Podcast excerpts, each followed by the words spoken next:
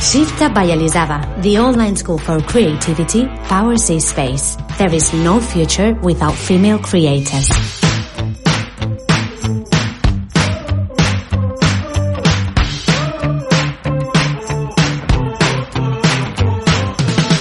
Bienvenidas a Women at Work by Hay. Welcome to Women at Work by Hay. May has been a busy and very excited month. We are still trying to get over how unique the OFFF Festival was. It's been a month of concerns after what's happening with abortion rights in the US and of celebration by the new painful period leave in Spain. We see ups and downs in our quest to make a more inclusive society every day and every month. In today's episode, we are honored to have another fantastic inspirational professional, a woman that has challenged everything.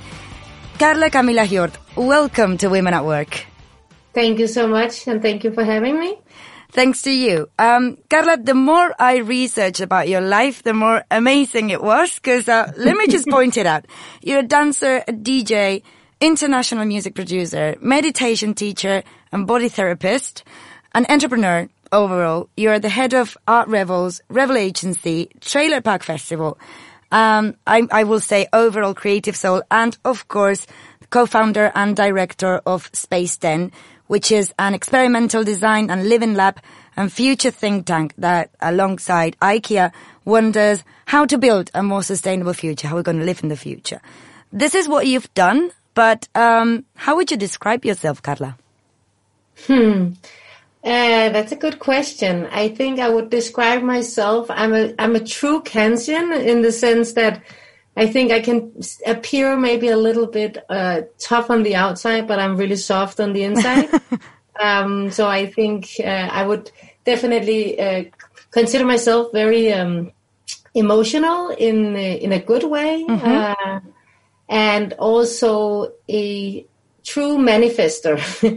I in like the that. sense that, uh, and maybe that was also a little bit evident from what you just read up, but I have always had a somehow natural ability to turn my dreams um, and visions into to reality. Uh, and then I think a little bit of a sparkling of the rebel spirit on top of everything Exactly. is also something that would define me. And um, just pointing out for for us to understand a little bit. So, what do you? What's your main goal on Space Ten? What do you do there? Tell us a little bit more about it. Um, I think, I mean, it, it, I would say it has two, two chapters almost. I think there was the original chapter, which was, uh, uh, when I founded it uh, back in the days. So as you also mentioned, I, I have a creative agency called Art Rebels. And uh, through that, I got in contact with IKEA in 2012. We did our first collaboration with IKEA where we designed a limited collection of furniture. And that was a huge success. And in the process of that, I met the CEO, the global CEO, and he reached out to me a year later and said that he wanted to figure out or think about how he could design a better IKEA for the future. Wow. And if I would think about how I could potentially support him in that mission. And so to make a long story short, I came up with, uh, together with uh, one of my colleagues, I came up with a sort of suggestion of how we could work with the IKEA vision of mm-hmm. creating a better everyday life for the many people, but beyond home furnishing. So we basically asked ourselves, what could IKEA potentially look like in 10, 20 years if they were not in home furnishing, mm-hmm. but had to live up to the vision of creating a better everyday life for the many people. So really thinking, you know, beyond what you would call a core business and mm-hmm. explore uh, new opportunities for a, a brand like IKEA to to be a positive force rather than a negative and extractive force uh, in in the world. And, And- so that was the starting point. And then I think I approached it very much as I do or did and do in, in most things that I do. I start building communities and, and, and think about it in a very sort of activistic way. Yeah. Thinking about how we can disrupt and push IKEA. And then I think since I left as the director and, and let one of my young talents take over, uh, it changed characters. So today it's quite different. I would say it's uh, closer to IKEA than we were in the beginning, the first three years. Uh, the last three years, we have moved closer to IKEA, and he's also a much more digital-oriented person mm-hmm. than I am. I'm much more analog, um, so it also became a little bit more digitally focused. So I, I would say that you know it it's uh, it had I put in some intentions into it, and then it has also transformed over time. And of course, I think the what's still left is the idea of exploring what you know how can we secure that we do things in better ways what are um, according to your experience and all your research what are the first areas that we need to tackle if we want to make a better living environment for everybody in the planet let's say uh, if you ask me on a personal level, I think I, I should a- answer all of these questions as me. Yeah, exactly. um, it, it, would definitely be to to to tackle capitalism and to redesign our sort of liberal, neoliberal capitalistic systems. Hmm. Um, I think that is actually, if you look at it, it's the root cause of most of the worst things that are happening in the yeah. world right now, if not all.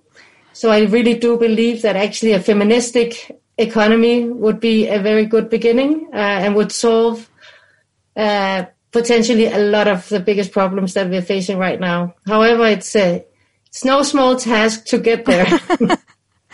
well, definitely, but little by little, with people like you, I think we can get somewhere. Because how do you expect right now, as it is looking, um, for for living to change in the following years? And I have a very negative perspective, but hopefully you won't. Oh no, God, no. I, I don't know. I'm both, I guess, but I think I have moved actually from when I started Space 10. I was very optimistic and I think also had more of a positive approach. Like I was like thinking more about the solution space and, and what could be solutions to, to, to different problems. But as I have gotten more deeply over the years into research and understanding the complexity of, of things and really understanding the structural and systemic issues, I am beginning to also feel that it's it's a you know I'm a little less optimistic because some of the forces that drives this world, which are extremely masculine, patriarchal, um, and and sort of um, based in in the need or the wish for power and money, um, you know, those kind of forces are kind of hard to overthrow. Uh, because they have no interest in overthrowing themselves. No, no. and giving space for something else to come in. So the the question is really what needs to be done. Like how can we, as the 99% of the world population, which is actually should be us in power, mm-hmm. uh, how do we actually shift the power uh, dynamics of of the current uh, you know world order, if you want? Mm, that's a good question, but uh, i mean, I'm, we have to be hopeful. I I, yeah. I have hope in the new generation. I would say. I think the next generation is much more aware and maybe also rooted hopefully i think hmm. i have you know i at least i didn't go out as a 14 year old demonstrating every friday and left school to you know to be a climate activist and and i think you know you see some movements yeah. uh, in society that are positive you know anti-racism uh, feministic yeah. movements like or intersectional movements um, climate movements. So there are like a lot of things happening that I do think is at least showing. And there's also a lot of new thinking within yeah. uh, economic systems, which there hasn't been for 50 years. So things are actually moving in a hmm. possi- possibly positive direction, but there's also an undercurrent of shit storms going on at the same time. And because um, we've been warned like many times. Scientists have talked many times. Uh, we've watched Don't Look Up. But it seems that we always have, we as a society, we always have some sort of disconnection with uh, the urgency of, of certain topics, like, for example, climate crisis. Why do you think, like, um, sustainability in this case is such a complicated topic to understand and to take action? I think some of it is, of course, because it feels for many of us, especially in the global north, it still feels a little bit foreign and far away. Mm-hmm. We don't really feel the current consequences. So, of course, that's always one thing if it things feels a little bit far away. Um, and then I think another reason is probably because we're sometimes also looking in the wrong places. Uh, so we often put the, sort of the even the responsibility of the transition and the transformation on individuals instead of on the collective. Right. Uh, and and especially on the again on the on the structures and systems that we base everything on. So you know we can you know do all the little things that we can do as individuals. Of course that might make a difference but in the end of the day hmm. if we don't see it from a political and a corporate starting point and again like moving away from profit maximization uh, as our main target of success and value creation and then I think it's a dead end. And then, you know, you mm-hmm. will have market forces and people that are capitalistic saying, oh, but there's this like the green economy. Right. Where it's just about investing enough in solar panels and windmills and all of that. But we, you know, but if we look at, if we actually look at the, at the numbers, you know, we've never extracted more raw materials from the earth and we have never had higher CO2 levels or emission levels in spite of the fact that we for years now have done the so-called green trans- transformation. Mm-hmm. So something is not adding up. And I think what's not adding up is the idea of eternal infinite growth. Exactly. So we need to rethink, like that's why I'm a big fan of the whole degrowth movement. Um, and it means that we have to live more simple lives. And I think also a lot of people are just so addicted to this uh, sort of commercialized consumerism uh, life that we have been, you know, sort of seduced into mm-hmm. by you know, years of advertisement and movies and, you know, basically sort of pop culture telling us yeah. What to desire. So we have wrong desires, I think, or we have like, we need to tweak our desires and, and change our desires. Um, definitely. And going back to you, Carla, you also empower um, a project called Social Service Club. I would like you to tell us a little bit more about that. Well, social service club that uh, also gives me hope. um, it's uh, it's really a passion project. Uh, I've always dreamt of one day maybe I would be able to, you know, invest and buy a property that I could turn into like a living community. Oh. Um, and that could sort of embody a lot of the things that I find valuable in life.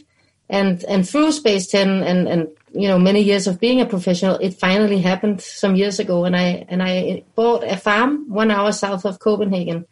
Beautiful farm. And we turned it into a artist residency me and my girlfriend. oh, wow. and uh, so we run social service club as a mix of an artist residency and an alternative educational platform. Amazing. So we do summer schools we do different kinds of events that sort of mix being together in a communal way with uh, sort of educational elements or inspirational elements, if you want. How did all this creativity come into you? How did it all start for you, Carla?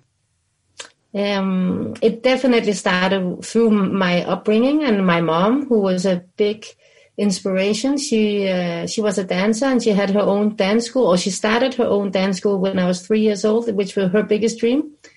And so I grew up in this dance studio uh, every day from I was three till I was 19. Wow. Um, and, and so I think just being around creative people every day, dancing, you know, f- feeling the joy of life through the body and, and movement and, and also just seeing a lot of diversity in that space just made me, and see my mom actually as a producer and a director and a dancer, choreographer, but it was was interesting to me that it was never about her. She was never about putting herself on stage. It was really for her to get the best out of, you know, the try and sort of release the potential of every dancer. Um, and I think that really resonated with me. So I also feel like my role has become to to nurture talents and to find yeah. ways of helping them fulfill their potential. And and that is what I feel is my main role in in life, I guess. That's amazing. Um, I've heard something that you've said in some interviews, and I really find it super interesting because um, it, it, speaks about something that I think is very important. Uh, Virginia Woolf, as you very very well know, said that you needed a room of your own um, to to have your own space. That that was very important as a woman, and um, you've always stated that finding a space, it's also critical, like even inside your own, finding some sort of space. And um, I would like you, I don't know, why do you feel that space is important? Why, why do you feel that's something essential for yes? I, th- I think I, ha- I think there's a lot of reasons for that. I think for me, it's actually what I would call sort of the life essential and foundation of of what it means to be a human being that can actually I think okay so the world is is a complex place to to live and I think it's mm. not getting less complex and and you need to be quite strong really to withstand a lot of the the pressures and anxieties that can come from just being a human being and and so I think the spiritual path and the spiritual journey is extremely important for us to as as both individual but also as a collective uh, to reconnect with you know with something that is bigger than ourselves and I think, you know, the universe, and now I'm taking it maybe to a little bit of a, what could sound like a little bit uh, airy fairy in somebody's ears. but I think for me, like through meditation and self exploration, I have definitely felt a much, much deeper connection to, to nature and to something, I call it existence. Mm-hmm. You know, mm-hmm. somebody calls it God. Uh, for me, I'm not religious in that way, but, uh, or I, I usually say I'm I'm uh, the most religious person, but I don't belong to religion. um, so I think you know, but what, whatever path we all can find to to tune in to what is you know what really matters, and in the end of the day, how can we find peace with being in a world that is so complex? So I think uh, maybe a very easy way to put it would be to learn to love what is. Mm, that's amazing. Um, yeah, that would be the essence probably. And um, in all these years working and um, dedicating yourself to doing all these projects, I imagine you've learned so many things. But if there was something that you've kind of you would highlight that you've learned on this career, and something that you would like to pass on, like um, some piece of knowledge, what would it be? Hmm, that's a good question.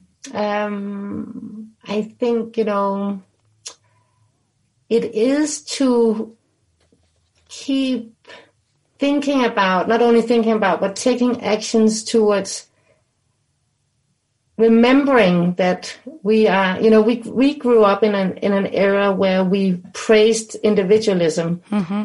And, and I think it's important to reconnect to how we can be of service of, to one of another, another, but also to be of service of a greater community uh, in the sense that we can sort of put aside our egos a little bit and think more collectively uh, and uh, and apply ourselves in a societal way. I think you know I get really frustrated when I see all these young creatives now falling in love with this NFT space. You know where it's like it's it doesn't bring any value to anyone, maybe except themselves if they are lucky.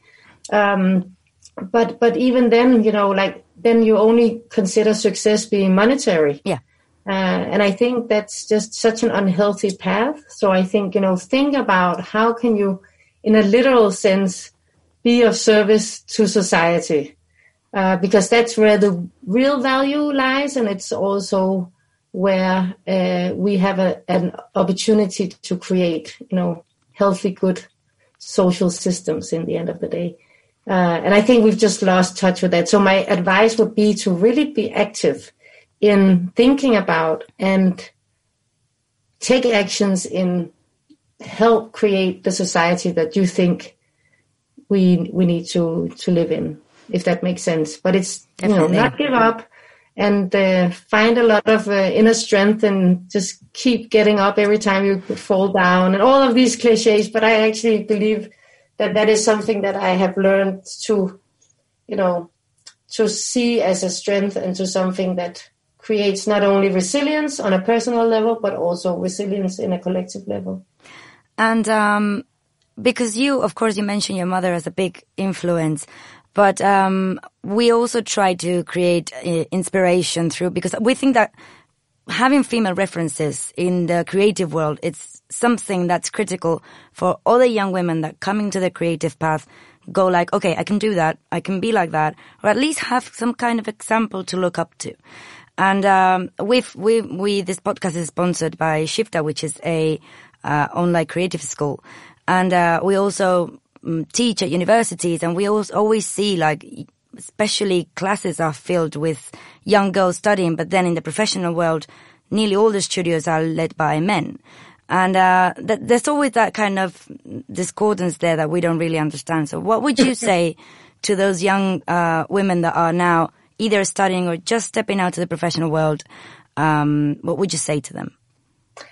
I would say that uh, first of all, take no shit. I mean, in the sense that um, you can do it. I mean, there's nobody saying that you as a woman can't start your own studio.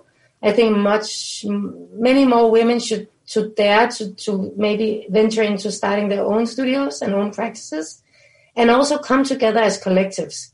Because I think, you know, it can be a scary thing to be alone, but it's, you feel much stronger when you come together. So, you know, you sort of unionizing in different female collectives, I think can be one way to, to create that, um, to dare to go there. And then if you go into an agency, then it's also, you know, it's it's a very good question, but you need to learn how to voice what's not okay, mm-hmm. voice what is not fair, in a way that uh, will be taken seriously. And how do you do that? Because I think we are up against a lot of uh, stigmas, we're up against a lot of biases and, and a lot of history. And so, so maybe uh, on one hand, search for studios that are led by women or start building your own studios. And then we should help each other understand. I think a lot of young creatives, unfortunately, have very little understanding of the business side of things yeah. because we don't teach that in the creative schools. I do a lot of guest teaching as, you know, as a creative entrepreneur, but really teaching young, new uh, emerging talents in how to think and how to do business. Yeah. And how to do it in a way where you're not selling your soul to the corporate world, but where you can actually bring something uh, of value and something that feels meaningful, not only to yourself and your yeah. team, but also to the society at large. And I think these are some of the things where we can come together as women and inspire each other and share notes and share experiences. You know, even down to the point of what do we charge? You know, what is our salary levels? What do we invoice clients you know all of these things so we make sure that we are not on, being underpaid all mm-hmm. the time and that we don't undervalue ourselves all the time because we're so used to doing that and we're so used to accepting that that yeah. it can be hard to even understand what does people or men in particular actually get paid you know and how do they manage to pitch things that they have no clue about probably no experience in and still get away with it every time you know and why don't women who often are you know super you know well prepared because of the the the imbalances and and still not being taken as seriously you know some of these things that we need to explore together as we are and mm-hmm. as this podcast is also representative of and i think you know the more we do that the eventually hopefully uh, we'll see a, a future where there's room for, not only room for, but hopefully even the majority of companies would be led by women and not women that, you know, just replicate the current structures, but actually women that put forward what I call a softer future, a more feminine uh, approach to business as well and to life. Because I, again, back to where we started, you know, a feministic economy would value a lot of other things than profits and GDP measurements and all of that. So, but uh, but the, I think until now, maybe a lot of feminists and, and women that have made it in business, including myself until some years ago, was came to success because we started replicating how men did it. It was the only way. Yeah. It, it has been the only way. And at least I think it was the only way for me to begin with. And it actually took me quite a lot of years because I was always really good in a man's world. I thrive in a man's world. Um, but, and I know a lot of women that don't, but I do. So I never considered it a big problem in a way until I started becoming more aware of what was actually going on. Um, and then I suddenly see everything from a through a different lens, and, and I start understanding. Okay, this is actually really fucked up, and it's not okay, and we we need to connect, and that doesn't matter if you're a man or a woman. Actually, just we just need to connect with feminine values. So you are a bit optimistic about the future. I am. I have to be. Otherwise, I might as well just, I don't know, jump off the cliff or something. Get it over with. No, I am optimistic. I am. Um, Carla Cammilla Hjort, thank you so much for this time and for being with us today. That was incredibly inspiring and I hope you get to teach in many places because we need more voices like you. Thank you so much and good luck with your podcast and uh, everything else that you do. And thank you for inviting me. Thank you. And to you, dear listeners, thank you for being with us one more episode. This wouldn't make sense without you. We will hear from each other in June, but until then, stay safe and as we always say, smash the patriarchy.